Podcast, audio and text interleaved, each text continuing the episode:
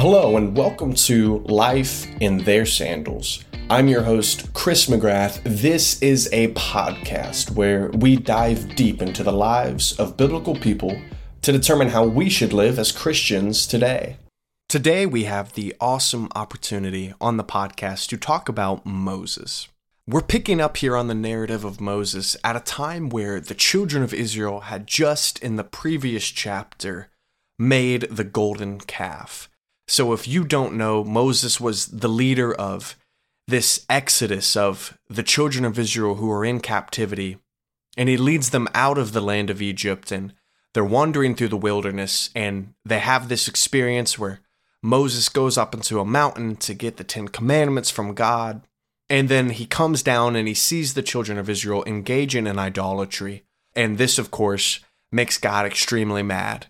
Moses seeks the face of God, asks God that he would not destroy Israel, but that he would continue to do the work that he started when he pulled them out of their bondage. And God decides to not destroy the children of Israel. But there's an important moment in this narrative right after this moment where Moses says something to God that is so incredible. Moses says to God that he wants to see his glory, that he wants to see the glory of God. God tells him that he cannot because if any man sees him, he will die. But he says, Because you found grace in my sight, Moses, I'm going to arrange a special way for you to be able to see me. So Moses has to wake up early and he has to make sure no one is following him and he excuses himself from the camp of the Israelites in the wilderness and he travels up Mount Sinai and he begins to commune with God. And he is in this place where he receives the Ten Commandments again that he had just destroyed the chapter before. But right there on the mountain, God descends in a cloud to Moses. And the Lord, the scripture says, passes by before Moses. And God starts telling Moses the things that he needs to do for the children of Israel.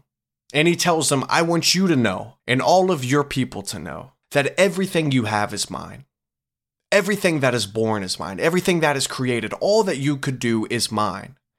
So do not have any other gods beside me, because I'm the only one worthy of the dedication of your life. And he begins to establish this covenant with Moses that would last for thousands of years in just this period of 40 days and 40 nights when Moses was not eating, he was not drinking, but he was just in the presence of the Lord, receiving what he had wanted. And God causes Moses at a time in this, we don't know exactly what portion it happens or how long this took place, but God causes Moses to be able to hide in the cleft of a rock. And God hides him as he passes by, and Moses cannot see the front of God's glory. God, of course, not having a physical body, but he is theophanizing himself in a physical way so that Moses could see him. And the scripture says that God uses his hand to cover the view of Moses, and he just sees him as he passes by. Because this was the only way Moses could encounter the glory of God without it being too much that he would die. And during this period, during this covenant, the Lord also establishes another important part where he establishes many feasts, but among them being the Feast of Weeks, which, if you're a Christian today, you probably know. Uh, we call it Pentecost. It's the feast that would celebrate 50 days after the Passover.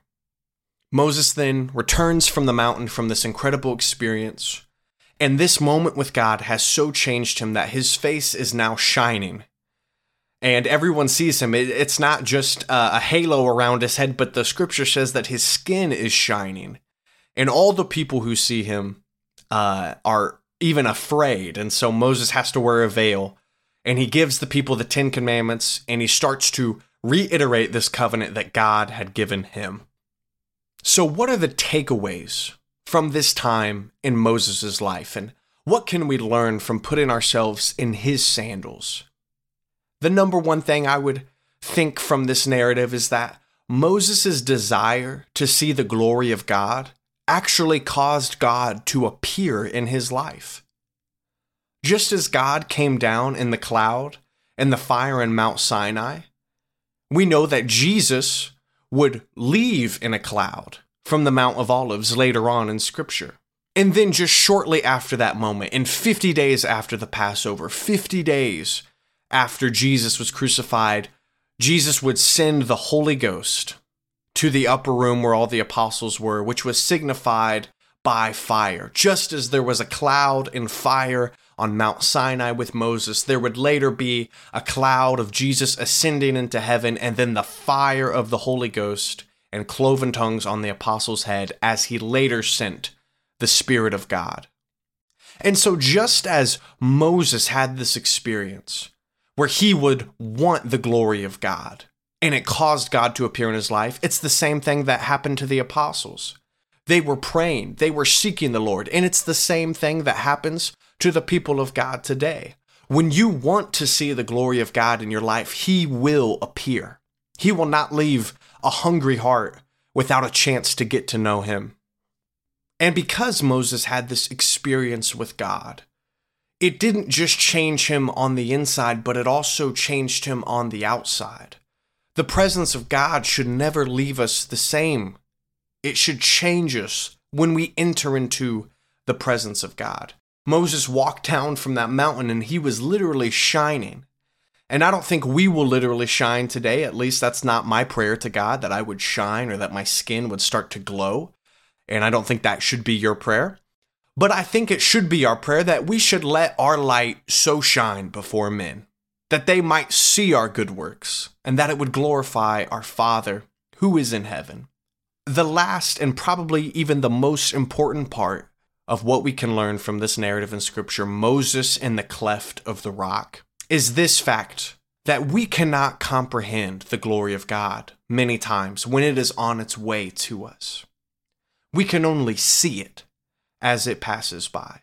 There are so many examples in your life, so many examples in my life, where we thought something was so evil that something was so bad, but it actually turned out to have good circumstances in our life.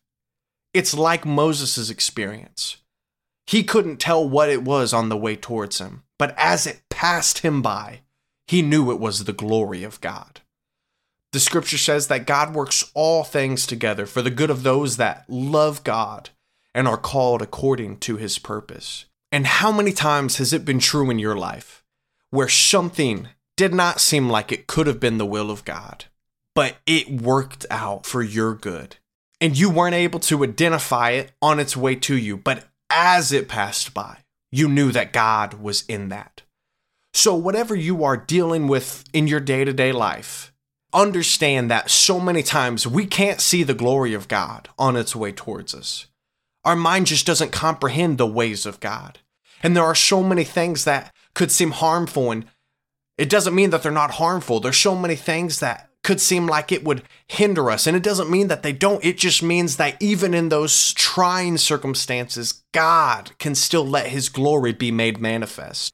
If you remember a couple weeks ago, we talked about Lazarus lying dead in the tomb. That does not look like the glory of God to the carnal mind. But Jesus knew that if the people could believe, then the glory of God could be made manifest. And that is what we should take away today if we can believe and if we can trust that His ways are higher than ours, then we don't have to identify the glory of God when it's on its way, but we should be able to recognize it as it passes us by. I hope you enjoyed the podcast today talking about Moses in the cleft of the rock. I think it is a confusing narrative in scripture, but there are such rich details that we can pull from it to apply to our lives today. I hope you'll tune in next week. We're going to talk about someone who is very integral to the story of the Bible, and I know that you will enjoy it. We hope to see you next time, but in the meantime, be blessed. I'll see you next week.